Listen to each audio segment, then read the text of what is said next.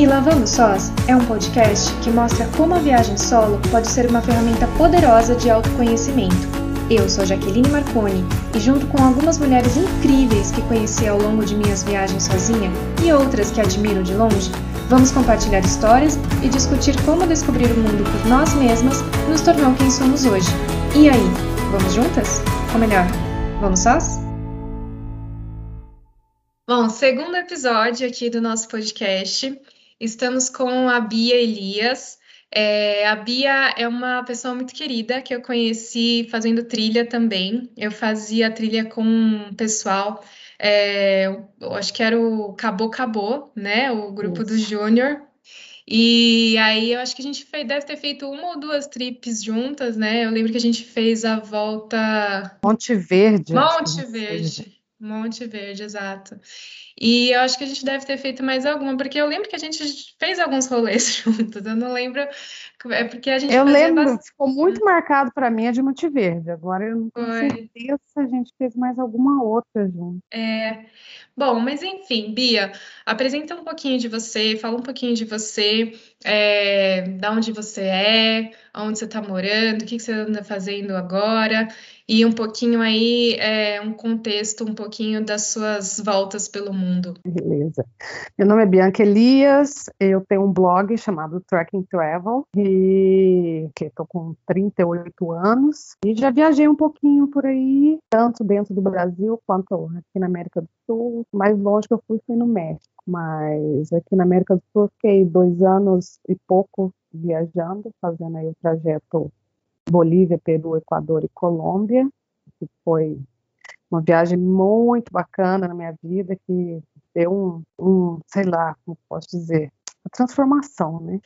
E antes dessa, desse período que você ficou é, viajando aí pela América Latina e pelo México também, você já tinha feito outras viagens sozinha ou essa, esse foi o começo de tudo? Não, eu já tinha feito já outras. A primeira mesmo viagem que eu fiz sozinha foi essa aí para o México. Aí depois eu fiz bastante viagem dentro do Brasil, sozinha também, e uma das maiores assim foi na Chapada dos Veadeiros, né?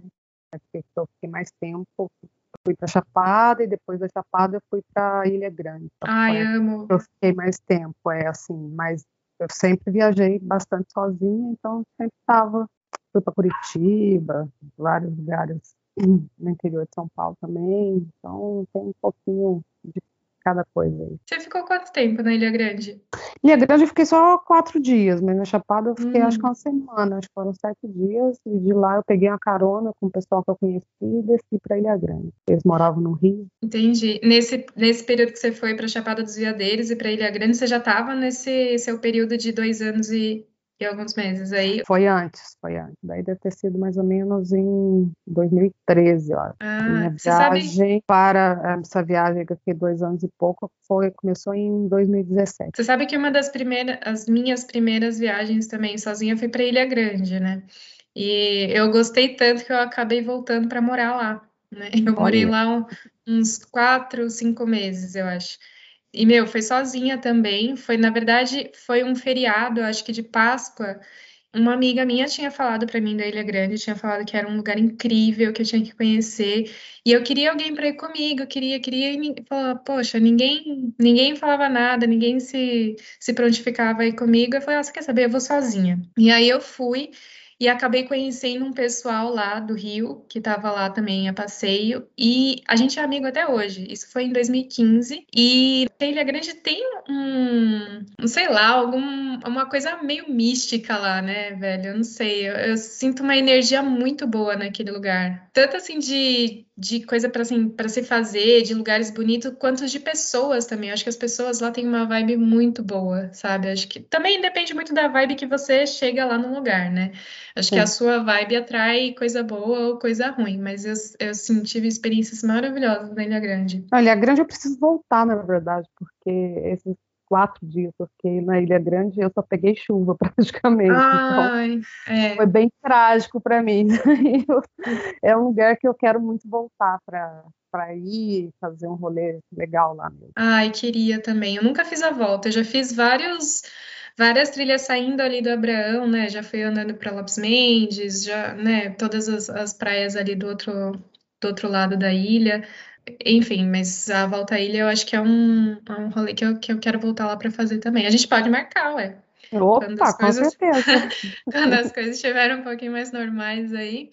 Mas esse negócio de amigos é um negócio interessante. Porque, assim, eu viajando sozinha, acho que todo mundo, né? Todo mundo que viaja sozinha é obrigada a falar com as pessoas no caminho, né? Porque, Sim. assim, seja para pedir ajuda ou para pedir uma informação, ou mesmo, sei lá, vai chegar alguém e vai trocar uma ideia com você. Por mais que você seja uma pessoa mais calada, assim, vai chegar alguém e vai trocar uma ideia e você vai ter que trocar ideia com alguém. E você acaba conhecendo muita gente boa no caminho, né? Eu já fiz amigos fantásticos nas minhas viagens. E acredito que você também. Você acha que os amigos ficam? Esses amigos que a gente conhece assim na estrada, sozinha, você acha que, que fica? Que é uma amizade que dura? Olha, eu tenho vários amigos que, que ficam e que eu mantenho contato até hoje, pessoal eu gosto demais e que eu espero rever novamente. É, então, eu tenho, eu tenho amigos que, que eu levo para a vida toda, né? E tem aquelas pessoas que assim, não, não necessariamente se tornaram amigos, mas são pessoas muito boas que passaram pela minha vida, né? Então, acho que qualquer pessoa que a gente conhece na trip sempre são pessoas que vale a pena trocar uma ideia. O que eu mais gosto é de trocar ideia com, com as pessoas nessas cidadezinhas, assim, bem pequenininhas, que nem agora eu fui para Chapada Diamantina, né? E a gente passou por um lugar, eu digo a gente porque tinha um guia que foi me buscar lá depois no dia que eu fiquei doente lá, né? E a gente passou por um lugarzinho que era uma cidadezinha, nem era uma cidadezinha, era um vilarejozinho no meio da chapada. E a minha bota tinha arrebentado no meio da trilha, né? E eu não tinha outra. E, e aí ele falou, o guia, né, falou para mim assim: ah, vamos passar ali na, na casa da minha prima ali, que o meu irmão, se ele estiver lá, ele costura para você. Eu falei, caramba, no meio do nada. Não, ele costura, ele costura. Aí a gente chegou lá, era uma casinha bem simplesinha, né? E aí ele pegou a minha bota, costurou os dois pés em 30 minutos, assim, rapidão. Ficou excelente, como se fosse nova. Ficou melhor do que se fosse nova até. E aí a gente ficou trocando ideia ali, um pessoal super simples, mas assim, sabe, muito prestativo, super é, cuidadoso com tudo. Eu acho que os, os lugares que eu mais gosto de trocar ideia são esses, né? Você lembra de algum alguém que você conheceu em alguma das suas trips que ficou ficou, é, que formou uma amizade e que você leva até hoje, ou alguma situação em que você conheceu alguém que nossa, fez a diferença ali naquele momento, ali pra, em alguma viagem sua? Tem o Maurício, que eu conheci na Colômbia, na verdade eu conheci lá em Bogotá, e eu fiquei hospedada no hostel dele, e eu fiquei lá hospedada, assim, pagando mesmo, e aí com o tempo ele queria aprender português, e aí a gente começou a trocar as, as diárias, né, por aula de português. No fim, eu acabei ficando em Bogotá quase esses dois anos e dois meses aí, eu fiquei acho que uns dez meses em Bogotá. Nossa! E, eu acabei criando um laço muito grande com ele e acabei depois fazendo voluntariado lá no hostel mesmo, e a gente se fala até hoje, tem, ele, ele continua querendo desenvolver o português dele também, né, e a gente sempre tem contato, e tem o pessoal também do Peru, que eu também fiquei, era uma família muito bacana, que tinha um hostel lá, que eu também, que aí eu trabalhei nesse hostel, então eles eram extremamente acolhedores e me deixaram como se fosse da, me sentir como se fosse da família deles mesmo. Então, uhum. conheço a cultura e também sempre estou em contato. E no Equador também teve o pessoal, que eu também que era também uma família, que era dono de um hostel lá, e que também me acolheram como da família, e eu fiquei também uns seis meses com esse pessoal aí no Equador. E é tudo sem planejar, né? Você ia para o lugar e se você se sentisse bem ali, você ficava. Sim, exatamente. Esse pessoal aí lá, no Peru, na verdade, quando eu cheguei no Peru, já, eu já cheguei assim, meio, foi meio trágico quando eu cheguei em Cusco, sabe? Eu escolhi um rosto que foi uma furada, e eles E eu não gostei no momento que eu cheguei no rosto, ah, gente, não quero ficar aqui nesse rosto, eu vou, quero, vou embora, né? Falei para eles, olha, eu quero ir embora, e eles queriam que eu pagasse a diária, sendo que eu não fiquei lá. Uhum. E inventaram uma história louca lá, que iam colocar meu nome na lista negra e eu não ia poder mais me hospedar em lugar nenhum, que não sei o quê, lá, lá, lá, lá. Tive que ir na polícia lá, menina, pra, pra descobrir toda essa história, sério. E aí a polícia falou que eles estavam inventando toda essa história aí, que não tinha nada disso não. E beleza, aí acabei parando num hotelzinho porque era o lugar mais perto que o taxista encontrou para me deixar, era um hotelzinho mais ou menos também. Eu fiquei nesse hotel, e também aconteceram umas coisas agradáveis lá, e eu peguei e falei, não, gente, vou para um rosto de verdade agora. E aí uhum. pesquisei bem e acabei caindo nesse rosto que era da Paola, né, da família dela. E inicialmente também eu comecei lá como hóspede, fui fazer uns rolês que eu tinha para fazer, e quando eu voltei para lá, eu já estava já quase sem dinheiro para continuar a viagem e ofereci para ela, uma, fiz uma proposta para ela de publicidade e propaganda, né, porque na verdade eu sou publicitária, e ela topou e eu acabei ficando trabalhando lá. Fiz, trabalhei com isso e também fiz voluntariado, então eu fazia as duas coisas. Então, uhum. eu, eu, recebia, mas eu também ajudava ela em outras coisas que ela precisava lá. Eles ficaram sendo a minha família lá. Que incrível! Seis meses também. Que incrível. Quando você partiu para essa viagem aí de dois anos e dois meses, é, você estava aqui em São Paulo, né, nessa época? Isso. Você, uhum. é, e você trabalhava aqui, você tinha, você tinha uma vida aqui. O que que fez você sair para essa, essa trip de dois anos Não, e dois meses? Então, eu tá, morava em São Paulo, né? Fiquei morando aí em São Paulo uns nove, dez anos. Só que Aí chegou um momento que eu cansei de São Paulo e eu fui viver na Bahia, na verdade. Ah, é? é. E aí eu vendi todas as minhas coisas, fiz a mochila nas costas e fui pra Bahia. Mas você tem parentes na Bahia? Não conheço ninguém, eu morri de vontade de conhecer Itacaré. É.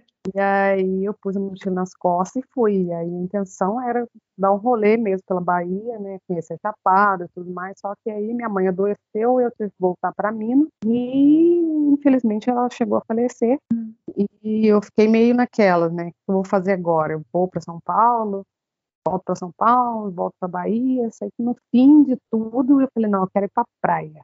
Eu vou para Ubatuba, eu estou ali no meio do, tanto do Rio como de São Paulo.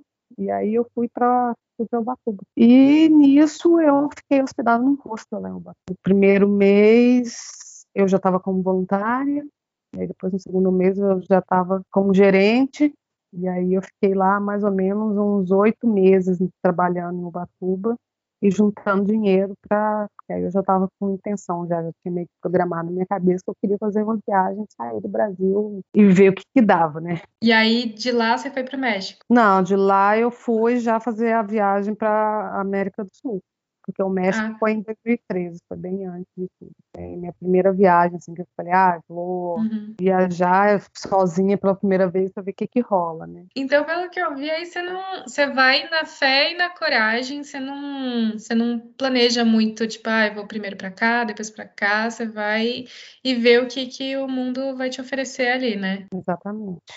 Você não, plane... você não planejou assim, tipo, ah, vou juntar tanto de dinheiro para poder ir para tal lugar. Você também, tipo, você ia e, e procurava alguma forma de se manter ali, de, de trabalho, né? É isso, Sim. isso que você fazia. E o que, que te fez voltar para o Brasil? Ah, menina, eu tive um problema dentário que aí. Juro que aí eu achei melhor vir para o Brasil, porque se eu tivesse que fazer operação, eu. Ai, é verdade.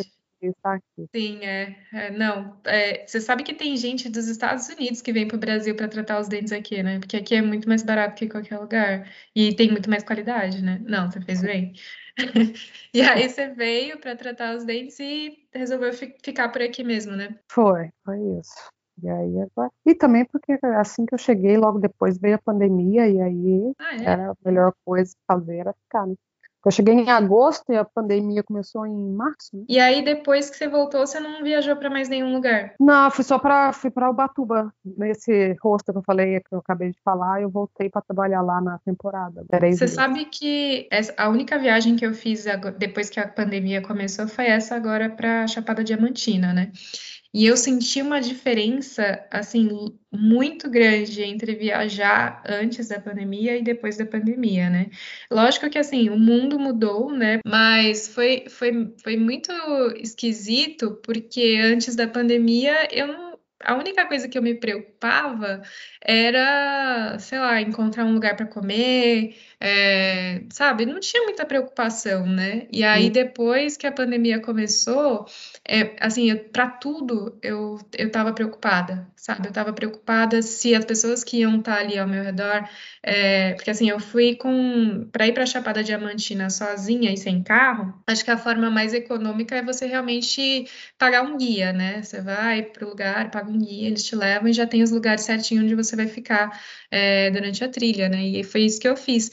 E só que junto tinha mais uma outra família. Então eu ficava naquelas, né, meu, será que na hora de comer a gente vai estar tá distante o suficiente, porque a gente vai tirar a máscara e tal, não sei o quê.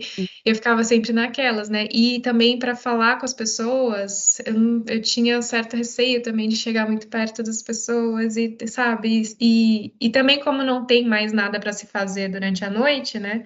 Ou é você come e vai dormir, ou você ficar assistindo qualquer coisa na televisão, né? Não tem mais uma balada, não tem mais um, um luau na praia, não tem mais nada, né? Então foi, foi bem esquisito. Não sei, eu, eu acho que agora com a, com a vacinação tá acelerando aqui, pelo menos, né? Talvez aí ano que vem a gente já consiga fazer algumas algumas viagens um pouquinho mais normais, né? Mas você Ai, sentiu, é, mas você sentiu uma, alguma diferença agora que você foi quando você foi para Ubatuba? Minha, vou te falar a verdade, não senti nenhuma não, porque o povo na Ubatuba não, não tava, tava muito nem aí não para coisas. o pessoal lá tava. Eu acho que o pessoal tava mais tranquilo e eu tava mais neurótica, sabe? Agora uhum.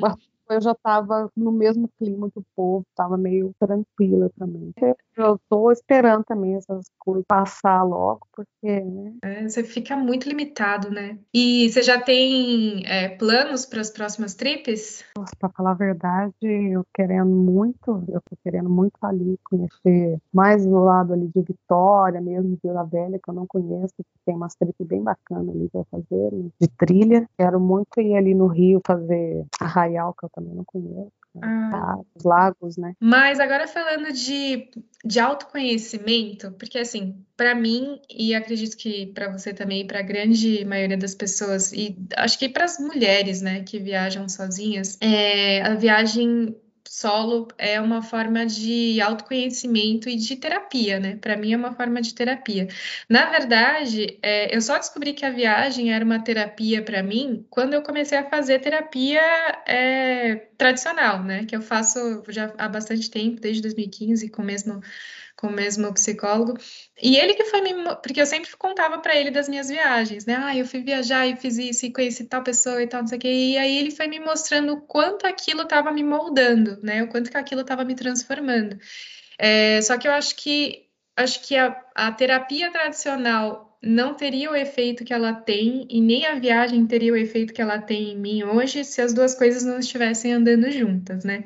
É, para você, você sente isso? Você sente que quando você faz alguma viagem sozinha, você volta diferente? Muda alguma coisa dentro de você? Sei, é para mim é um sentimento de libertação muito grande, sabe? De tudo, assim, do mundo. Então, e é um sentimento que me faz muito bem. Não estar, assim, presa, né? Com raízes em alguns lugares e saber que eu posso ir e fazer o que eu quero porque eu tenho toda essa liberdade para fazer. E uhum. é claro, cada viagem faz uma transformação na gente. Né? E a gente sempre está aprendendo coisas novas com pessoas novas que têm a mente diferente da gente e aquilo e tem a cultura, né? Que cada lugar é muito diferente de um para o outro, então você vai aprendendo coisas assim e vai perdendo preconceitos também de tudo que às vezes a gente tem e nem sabe que tem. E isso é libertador de todas as formas. Quem, quem seria a Bia se nunca ela tivesse dado o primeiro passo de, de viajar sozinha? Quem seria a Bia? Nossa, seria uma pessoa chata, carrancuda. que ia estar tá presa ainda nessa sociedade aí de consumo de tudo, né? Porque também eu vejo que a gente aprende a desapegar muito das coisas. Né? Sim. Nossa, mas Então, eu te, eu te conheci depois que você já tinha começado as suas trips, né? Então, eu já te conheci já do jeito que você é hoje. É, não imagino, não consigo imaginar uma Bia carrancuda, não. É, que bom, né? Que bom que a gente conseguiu se desprender e, e vencer os primeiros preconceitos, né? Porque eu acho que para tudo na vida você vai enfrentar preconceitos, né? É, e se a gente consegue vencer os primeiros, que é, poxa, eu sou mulher, sozinha, né? Ser mulher já é um desafio por si só, mas sair sozinha no mundo, ou sei lá, no, na própria cidade, no próprio estado, é, se a gente consegue vencer esses primeiros desafios, acho que o resto vai se encaminhando, né? O resto vai. O universo vai te mostrando os caminhos, né? Da onde você tirou essa ideia assim de viajar sozinha? Tem alguém que te inspira e que você, sei lá, você lê sobre essa pessoa ou segue o que ela o que ela posta na internet e que te move a continuar viajando? Olha, vou te falar a verdade que não. eu, eu não sei, essa vontade de ser livre, eu acho que eu sempre tive ela dentro de mim e durante muitos anos eu não sabia o que era essa liberdade que eu buscava, né? E a partir do momento que eu resolvi fazer a primeira viagem sozinha e descobri que era isso que estava faltando na minha vida, aí começou fazer sentido e eu não tive mais vontade de parar, né? Uhum. É, as pecinhas vão se encaixando, né? Eu, eu, acho que eu acho que eu sei do que você está falando. Eu acho que você, quando você faz a primeira vez, você percebe, poxa, eu acho que eu nasci para fazer isso aqui. Eu acho que isso daqui é o meu lugar no mundo. Eu acho que a gente a, a, tem uma, uma questão de pertencimento também, né? Eu, eu, por muito tempo, eu sentia que eu não pertencia a nenhum lugar, assim, sabe? Eu me sentia meio deslocada em todos os ambientes que eu estava. Quando eu comecei a viajar sozinha, quando eu comecei a fazer trilha, aí eu fui eu fui entendendo, meu, isso daqui é o meu lugar, isso daqui é o meu lugar onde eu me sinto super à vontade, sabe? Que eu nunca vou é, me sentir, sei lá, desconfortável, sem saber o que fazer. Aqui é, aqui é o meu lugar. Tem muito disso, né? E eu acho que é uma. Eu acho que quando a gente encontra esse lugar, a gente vai ganhando uma autoconfiança que os né, os desafios que vão vindo, os preconceitos que vão vindo, eles vão perdendo a força, né? Não sei se você sente assim também, se você já enfrentou preconceitos é, nas suas tripes, pessoas querendo te desmotivar, você já sentiu isso? Na verdade, não. Sério? Mas, é sério. Olha, parabéns, porque o que eu mais encontro por aí, ainda mais conversando com outras mulheres, é histórias de gente querendo desmotivar a gente. Eu, na verdade, eu sempre fui uma pessoa que eu nunca dei muita atenção para o que os outros falam, então eu sempre fui muito centrada no que eu quero e foda-se uhum. o que as outras pessoas vão pensar, o que, que vão dizer, entendeu? Então eu nunca dei muita bola para esse tipo de coisa. Então, para mim, não, não faz muita diferença. Mas uma coisa que você está falando aí da motivação é que quando eu comecei a fazer trilha e comecei a fazer essas viagens, eu percebi que eu motivei muitas pessoas, entendeu? Muitas pessoas chegaram em mim e falaram: Nossa, que bacana você está fazendo isso, quero fazer também, e aí começaram a fazer. Então, isso é uma coisa que, que eu achei muito bacana de estar tá podendo ajudar e abrir o leque para para as outras pessoas também. Com certeza. E você encontra no, no, seu caminho, nas suas viagens, você encontra mais homens viajando sozinhos ou mais mulheres viajando sozinhas? Mais homens, com certeza. Sério? É, tem bastante mulher também, mas eu acho uhum. que assim na balança, vai dar 60, 40. Nossa, eu, eu encontro muito mais mulher. Não sei, acho que os, os lugares que a gente está indo talvez sejam meio enviesados, né? mas eu encontro muita mulher viajando sozinha, encontro menos homens. É até engraçado, nessa viagem que eu fiz agora para para Chapada Diamantina, eu passei por Lençóis também, e aí eu tava eu comprei um passeio lá, né? E, e aí eu tava conversando com um guia e eu só comentei com ele e com uma outra menina que estava lá também, que teve uma época que eu vendi tudo que eu tinha e fui, foi nessa época que eu fui morar na Ilha Grande, depois fui para Ouro Preto, aí voltei para Ilha Grande, aí fiquei meio, meio nômade assim também, né? E aí, aí eu só comentei isso. Aí quando foi à noite, ele perguntou: E aquela história lá que, que você vai para. Cada hora você está num canto e você vai trabalhando nos lugares. Como é que é que funciona isso daí? Aí eu falei, não, agora eu não faço mais isso, agora eu tô em São Paulo, fixa mesmo. Ele, ah, entendi. É que eu queria tanto fazer isso aí. Eu falei, ué, vai? Aí ele, ah, é que eu não sei como é que faz, eu tenho medo, tal. Eu falei assim, meu, e ele era dono de uma pousada lá em, em Lençóis, né? E é, é guia, tal. Eu falei assim, mas, meu, você tem um negócio seu aí, você faz teus, teus corre aí. É, é super simples viajar, meu. Ele, ah, mas eu não sei quem, quem gerencia isso daqui para mim é minha ex-mulher, minha filha, nem na minha conta do banco eu sei mexer direito. Eu, eu fiquei assim, caramba, meu, sabe? Eu fiquei impressionada, porque. E assim, esse negócio de. Eu estava até conversando com a Laís e com a Cândida, né, que participaram do, do primeiro episódio. É, o mundo é sempre mostrar, é, construído para os homens de uma forma e para as mulheres de outra, né? E de uma forma que os homens sempre têm muita autoconfiança. Então eles hum. acreditam que eles são muito bons, né? E eles vão e fazem mesmo. Então, assim, o cara conseguiu, é, não, não, desmerecendo, né, as coisas que ele, que ele tinha ali, mas é que sempre tinha alguém, uma mulher por trás ali, né, fazendo com que ele conseguisse fazer as coisas que ele fazia no dia a dia, né? Mas para ele viajar sozinho era uma coisa mais complicada. Enfim, né? Tem, tem toda uma questão aí é, que envolve esse medo de, de, dar o primeiro passo, que é, eu entendo que é bem difícil. É, agora, falando de perrengues, porque eu, eu adoro ouvir histórias de perrengues das pessoas, porque eu acho que perrengue é o que faz a gente ter história para contar. É o que faz a gente voltar e dar risada e crescer e aprender com isso. Queria ouvir de você um dos seus maiores perrengues nas suas viagens, que eu sei que você tem, que não tem quem viaje sozinha ou, sei lá, com acompanhado, que não tenha perrengue para contar. Meu último dia na Bolívia,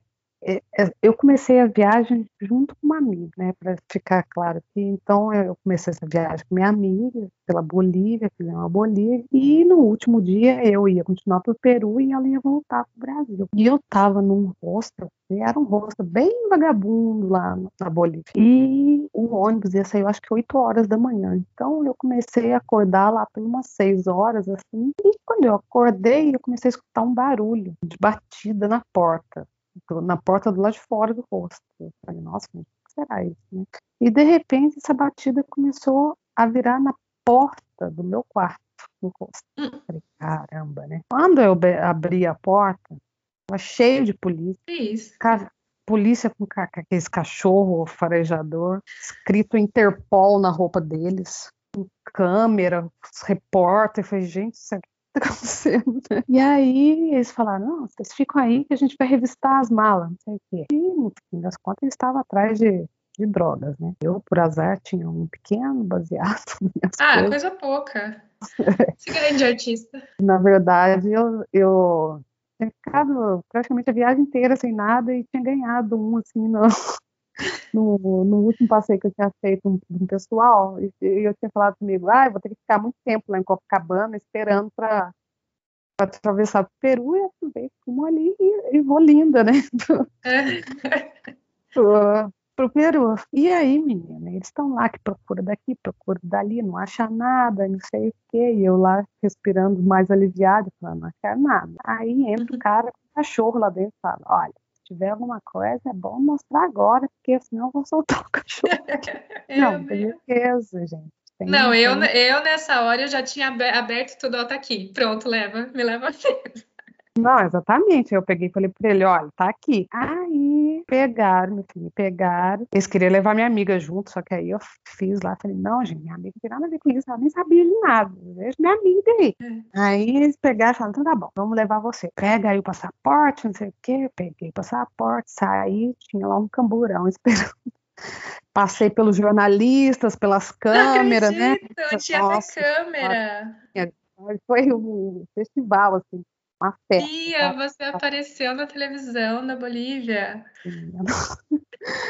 e aí me enfiaram lá dentro do camburão, tinha já gente lá dentro do camburão lá, que era tudo argentino, e tinha mais um é. casal que estava no meu rosto também, que eram uns argentinos, e enfiaram a gente lá dentro desse carro. E no fim, essa, você conhece a Bolívia?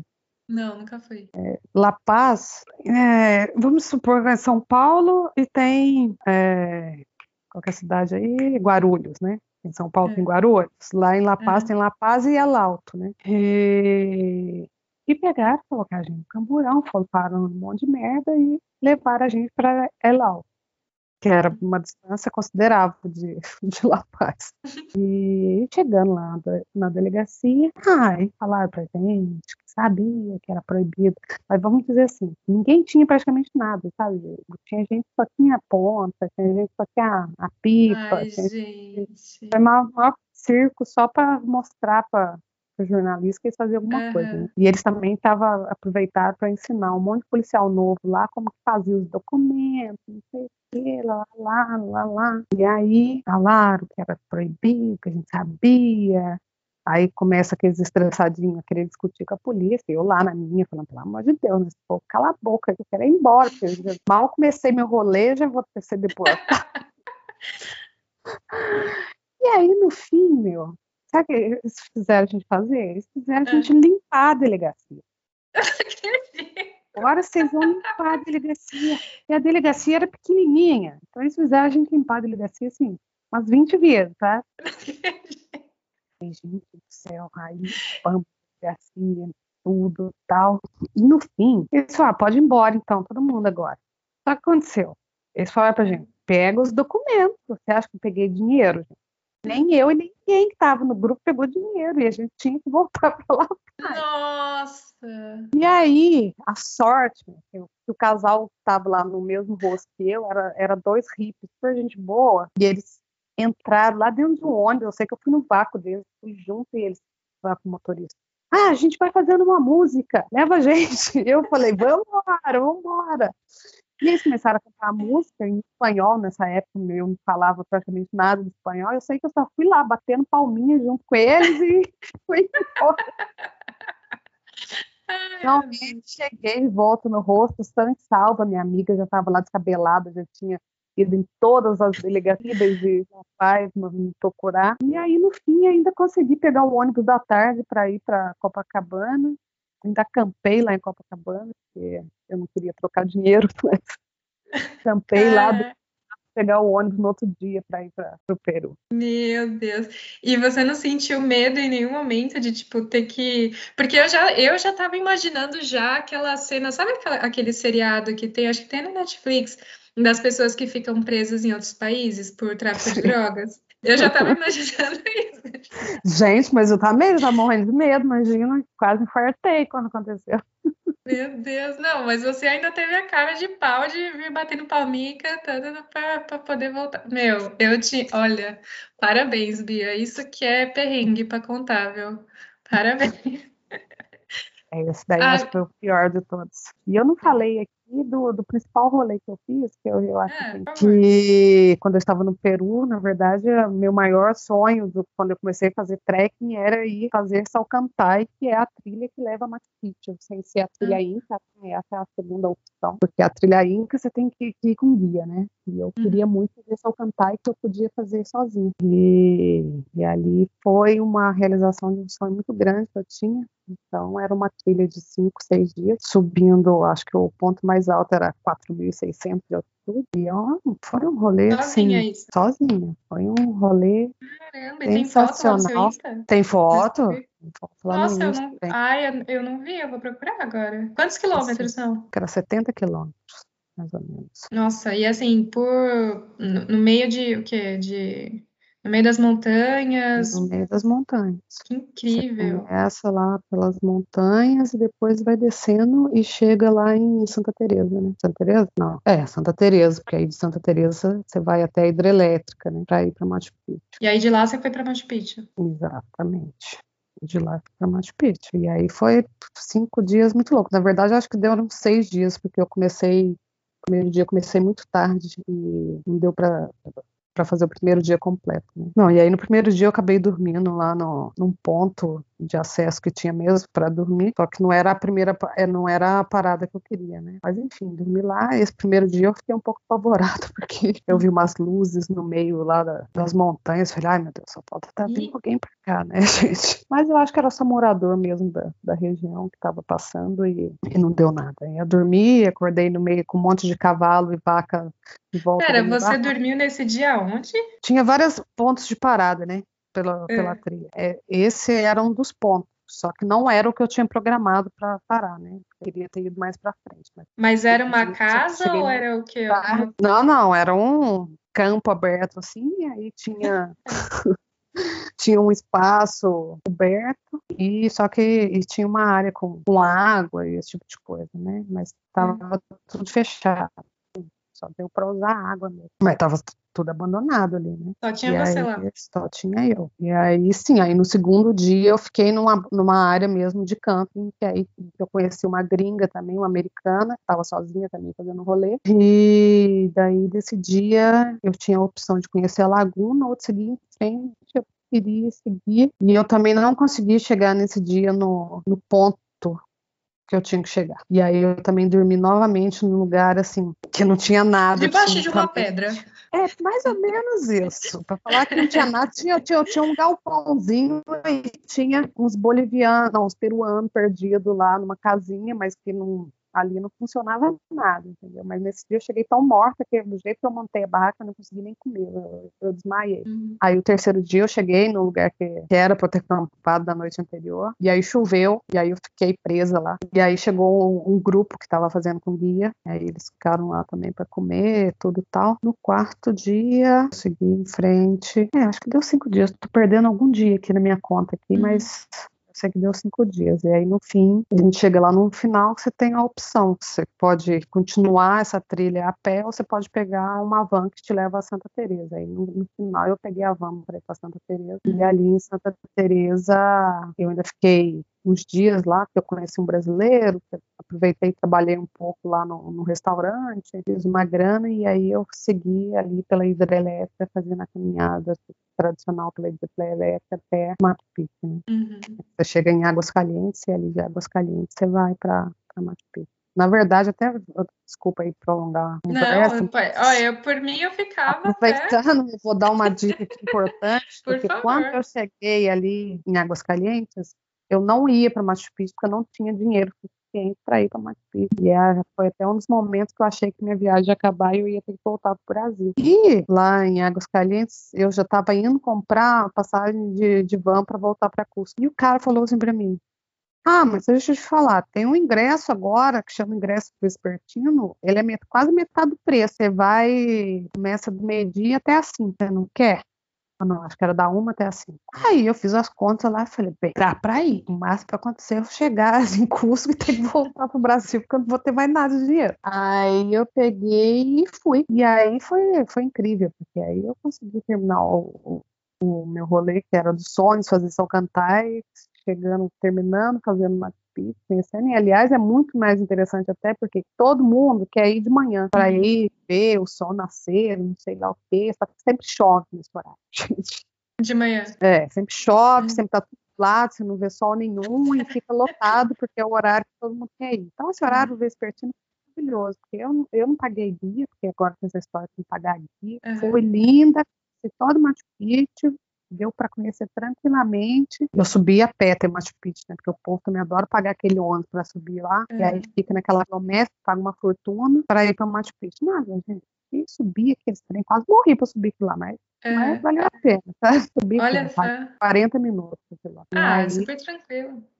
E aí deu para fazer o rolê todo lá, conhecer, ver tudo, e ainda terminei o dia com um arco-íris maravilhoso. Eu falei, ai, fechar com chave de ouro. E aí, quando eu voltei para Cusco, foi que eu fiquei nesse rosto que eu falei, que aí eu conheci a família tal, uhum. fiz a própria eles e fiquei trabalhando lá, e aí tudo se resolveu depois. Caraca, já pensou? E já pensou se você tivesse duvidado que, poxa, acho que não vou ter dinheiro, acho que não vai dar certo, e não tivesse ido, você não tinha vivido tudo isso, né? Você não tinha Exatamente feito essa trip que era um dos seus sonhos, não tinha visto essa, esse arco-íris, essa vista linda e não tinha ficado lá na, com essa família e vivido tudo isso daí. Então, realmente, acho que quando a gente esquece um pouco, né? Quando a gente para de ficar duvidando, ah, e se, e se, e se, a gente começa a viver coisas incríveis, né? Nossa, muito bacana, muito legal. E, e sabe uma coisa que, que é legal também, que eu acho que você deve ter feito muito disso, eu percebo que eu gasto muito menos quando eu viajo sozinha do que quando eu tô com outras pessoas. Porque as, as, quando eu vou com. Quando eu viajo com outras pessoas, as pessoas sempre ficam, ah, não, vamos ficar num, num hotel, vamos pegar um táxi, vamos. E quando eu tô sozinha, eu sempre dou um jeito de descolar alguma coisa mais barata. Eu sempre dou, dou, eu dou um jeito de descolar uma carona, de descolar um lugar na casa de não sei quem que conhece não sei quem que eu posso dormir, que eu posso tomar um banho. E eu sempre acabo gastando muito pouco. Eu, assim, você falando isso aí, como eu falei para você, comecei minha viagem com a minha amiga, né? Uhum. na Bolívia. Foi trágico, porque gastei muito mais também. Então, quando eu, eu fui, comecei a viagem com mil dólares. Só. E acabou e ficando dois anos e dois meses. Exatamente, dois anos e dois meses. Então, eu comecei essa viagem com essa minha amiga, chegou no fim da Bolívia, em um mês eu já quase praticamente não tinha mais dinheiro. Por quê? Porque ela é. podia vir, se ela escutava falando isso, ela me mata. Ela minha vida, porque ela queria beber, e eu não sou muito bebida. Então, eu não uhum. gastar dinheiro com esse tipo de coisa. E, ela queria ficar no hospital, não sei o quê. E eu falava, não, gente. E eu queria fazer voluntariado, e aí e aí virou uma confusão toda no fim das contas. E aí foi bom que ela voltou pro Brasil e eu segui o rolê sozinho. É bom, é, é bom que assim, é bom e não é, né? É, é legal ter uma companhia ali, mas fazer, né, fazer as coisas do nosso jeito, sem sem ter que ficar assim, dando explicações para ninguém. Cada um tem um ritmo, né? E uhum. aí, às vezes, complica muito essa questão de eu ter um ritmo, um amigo ter o outro, e aí um quer fazer uma coisa, o outro não quer, e aí acaba, acaba não dando muito certo. Pode acabar perdendo a amizade. Não foi o nosso caso, mas foi quase. É. Não, mas eu, eu, eu, gasto super menos. Eu lembro uma vez que a primeira vez que eu fiz a trilha do ouro, não sei se você conhece, aquela trilha que sai de. Conhece? Conheço, mas eu não fiz, não. Essa minha amiga fez. Ah, é incrível. Eu fiz duas vezes, de tão linda que ela é. Ela sai lá de Bananal, né, de Queluz, lá naquela região ali na divisa de Minas com São Paulo, vai até Mambucaba, né? E a primeira vez que eu fiz, eu fui nessa assim também, de não saber direito como é que chegava lá. Cheguei lá na, na cidadezinha lá, antes de entrar no, no parque, né, da, da Serra da Bocaina. É, e tem aquela ladeira que são 27 quilômetros, né, para uhum. subir até a entrada do parque. E aí eu e assim, não tem, não tem transporte que vai lá para cima, não tem um. Você pode conseguir alguém ali na cidadezinha ali que tem que, que, que frete um carro ali, se você descolar mais quatro pessoas para ir com você, você paga, você paga, sei lá, 100, 200 reais pelo carro para te levar até lá em cima. Só que sozinha pagar 100 conto, 200 reais para ir até lá em cima, falar, ah, não, vou andando. E é uma ladeirona, né? Foi 20, 27 quilômetros andando. E aí, aí começou a pesar, né? Porque tava um sol rachando o coco. E aí passou primeiro um cara de fusquinha. Aí eu fiz sinal, né? Aí ele, ah, eu só tô indo até ali, mais dois quilômetros ali na frente. Eu falei, tem problema não. Aí ele, ah, então tá bom, entra aí. Aí ele me levou dois quilômetros na frente. Aí eu desci, continuei andando. Aí depois passou um cara com uma moto puxando uma charretezinha, assim, uma, um carretozinho. Aí eu fiz sinal também, ele falou assim, ah, mas eu só tô indo até ali, mais um pouquinho ali na frente. Eu falei, não tem problema não, dá o carona aí. Aí ele me levou mais um pouquinho, aí eu continuei andando, aí quando eu já tava mais ou menos na metade do caminho, aí passou um cara de jipe, aí ele falou assim, mas você tá indo sozinha até lá em cima? Eu falei assim, tô, ele, não, entra aí, eu te levo. Aí, só que ele ia para um lugar que era cinco quilômetros antes da entrada do parque.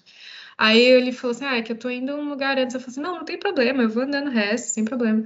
Aí ele: Ah, tá bom. Aí a gente foi conversando. Aí ele falou assim: Não, peraí, eu vou te levar lá, vai. Aí ele me deixou lá na entrada. Então, assim, se eu tivesse com alguém, eu já fiz muito disso, de estar tá com alguém e querer pedir uma carona e a pessoa, ai, não, ai, não, pelo amor de Deus, ai, eu, que perigo, eu pedir carona. E aí eu acabo não pedindo por causa da pessoa, porque a pessoa tá com medo, né? Mas quando você tá com, com uma boa vibe, com, né, é, é, atraindo coisas boas, meu, a chance de dar alguma coisa errada é bem menor, né? Então, assim, e eu já fiz, já fiz muitas, muito disso, de pedir carona e nunca deu é, nada errado. Carona, eu vou falar pra você que eu não pego, não, porque eu já tive uma situação muito horrível e Ai. depois disso fiquei meio traumatizada e aí eu prefiro não arriscar mais, entendeu? Nem, nem era na época das minhas viagens, não, sabe? Nem tinha começado a viajar sozinha, não, mas eu tava ali em em Ribeirão Preto, precisava voltar para uma outra cidade, eu estava com uma amiga, e a gente estava, a gente passou a noite numa balada, não sei o quê, aí a gente voltou, pegamos um ônibus até a rodoviária e o cara do ônibus, né, minha amiga era muito dada também, nossa senhora. e aí, ela estava conversando com um cara lá, não sei o quê, e ele falou, ah, não, eu tô indo para esses lados lá, eu dou uma carona para você e tal, não sei o quê. E eu falei, não quero, gente alguma coisa não tá boa, não quero. Não. Uhum. Ela, não, vamos. E aí, no fim, eu falei, tá bom. Aí, ficamos lá esperando o cara. Na hora que o cara chegou, já achei estranho. O cara chegou já com outro cara dentro do carro, sabe? Hum. E aí, ah, não, senta lá atrás, você senta aqui na frente. E eu já lá, cagando nas calças. e no fim, minha filha, entraram lá dentro de um, de um milharal, gente. Tá brincando? Gente, não, sério. E aí começaram a entrar. Eu falei, onde vocês estão? Vocês estão indo? Não sei o quê. Não, aqui corta caminho. Falei, corta caminho, caralho. Aí eu abri a porta do carro. Meu Deus. Para aqui agora que eu vou descer. Arranquei minha amiga lá de dentro. E aí a gente ficou ali, perdida no meio do milharal. E aí foi muito tenso, porque era de madrugada. A única coisa que tinha era a lua, a luz da lua. E o medo, e a gente voltando para tentar chegar na estrada. E assim, com medo deles voltarem a qualquer momento para sei lá, fazer alguma coisa, né? Uhum. Graças a Deus eles não voltaram, a gente conseguiu chegar na estrada e tinha já um ponto de ônibus, o ônibus que a gente precisava. E, enfim, aí eu fiquei meio traumatizado com isso, e aí eu prefiro não. Não, tá certo. Tá certíssimo. Acho que, assim, a sua intuição já estava te dizendo que aquilo ali não ia dar, não ia dar bom, né? Então, acho que tá super certo. É quando a gente, né, se põe numa situação que alguma coisa não parece que tá muito certa, acho que o melhor melhor mesmo é não se não seguir em frente, não se colocar em risco. Tá certíssima.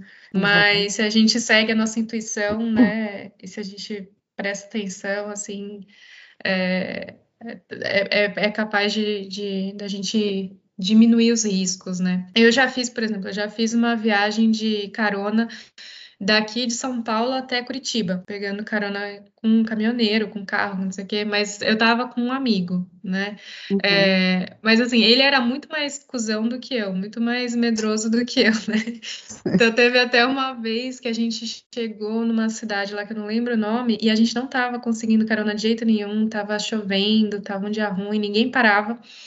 E, e aí eu falei assim para ele, senta ali, fica ali quietinho ali que eu vou descolar uma carona. Aí ele sentou lá na, na calçada, eu só coloquei a mão, parou um caminhoneiro. Só que o cara tava achando que eu tava sozinha, né? Aí ele uhum. parou e falou assim, pode ver. Aí eu chamei ele. Então, assim, é, né, eu, eu acho que a mulher sempre dá um jeito, né? Mas nessas situações, assim, realmente, no meio da estrada, né, pegando carona na beira de estrada, eu, pessoalmente, eu não faria sozinha, né? Eu conheço mulheres que fazem isso e que já viajaram para tudo quanto é lugar, sem problema nenhum, nunca tiveram problema com nada, mas é aquela coisa, né? A intuição, é a experiência, é, cada um tem uma, uma experiência diferente com isso, né? Mas agora, chegando ao, ao fim aqui, eu queria que você desse alguma dica para algum conselho para alguma mulher que esteja escutando a gente, é, que esteja pensando em começar essa, esse autoconhecimento através da viagem, mas tem algum tipo de receio, seja, enfim, né? A gente sabe que existem vários, seja financeiro, seja questão de segurança. O que, que você diria para uma mulher que está pensando em começar agora? Ah, eu acho que tem que pegar e ir, sabe? Porque só vai ver como que é mesmo o negócio na hora que estiver lá. Mas é uhum. claro, eu acho assim, que para quem ainda tem um pé atrás, que tem um pouco de medo ainda, acho que é um planejamento básico de onde quer passar, uhum. o que quer fazer, é muito importante. Uma coisa que eu nunca faço quando eu estou viajando, se eu estou sozinha, é sair à noite sozinha. Uhum. E principalmente nunca estar bêbada uhum. em algum lugar que eu esteja sozinha e eu não conheço ninguém, sabe? Eu acho uhum. que está tá bem consciente do que está fazendo e, e evitar estar por aí à noite perdida, sem saber o que, onde você está direito, o que você está fazendo, e sem alguém conhecido. Né? É importante você, você quer sair, beleza, mas vai, vai sim com alguém que você tenha confiança para poder conhecer os lugares. Mas eu acho que o negócio é largar o medo de lado e encarar aí, porque, né, gente, se a gente for pensar, qualquer coisa pode acontecer com a gente aí, uhum. não onde você está, na cidade que você está. E é muito uhum. melhor você aproveitar a vida do que ficar esperando por medo de acontecer alguma coisa. Sim, é, pode acontecer alguma coisa com a gente dentro de casa, né? Que, Exatamente. É, melhor, melhor a gente estar tá viajando e, e aproveitando, né? Bia, passa pra gente o seu Instagram. Qual que é o seu Instagram para as pessoas que estão escutando a gente poderem te seguir e conhecerem um pouquinho mais das viagens que você faz e que você já fez? O meu Instagram é arroba travel que é Como é que se escreve isso? Nossa senhora, vamos lá, se consigo soletrar. Não, eu vou colocar na descrição do podcast. Então é Track and Travel, para quem não souber, assim como eu, como é que se escreve isso, tem na descrição aqui do podcast.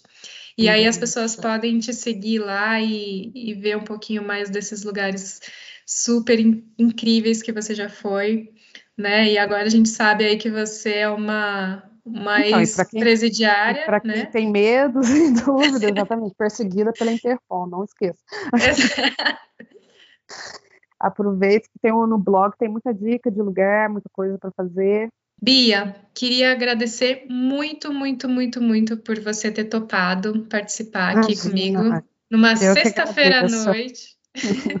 Numa sexta-feira à noite, você podia. O que, que você iria estar fazendo se você não estivesse aqui gravando comigo? Nossa, eu ia estar vendo uma Netflix, com certeza, porque agora essa pandemia não tem muita outra coisa. Né? Muito incrível suas histórias e a sua experiência.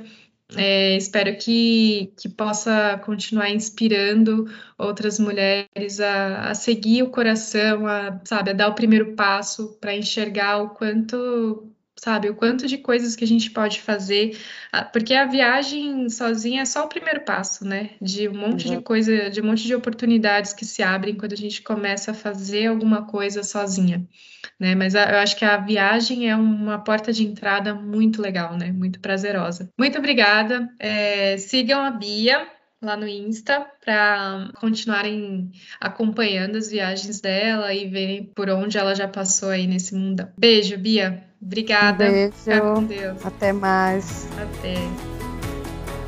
Não deixem de seguir o Instagram do podcast, arroba e lá vamos sós, e toda segunda-feira tem episódio novo, no Spotify, Deezer e Google Podcasts.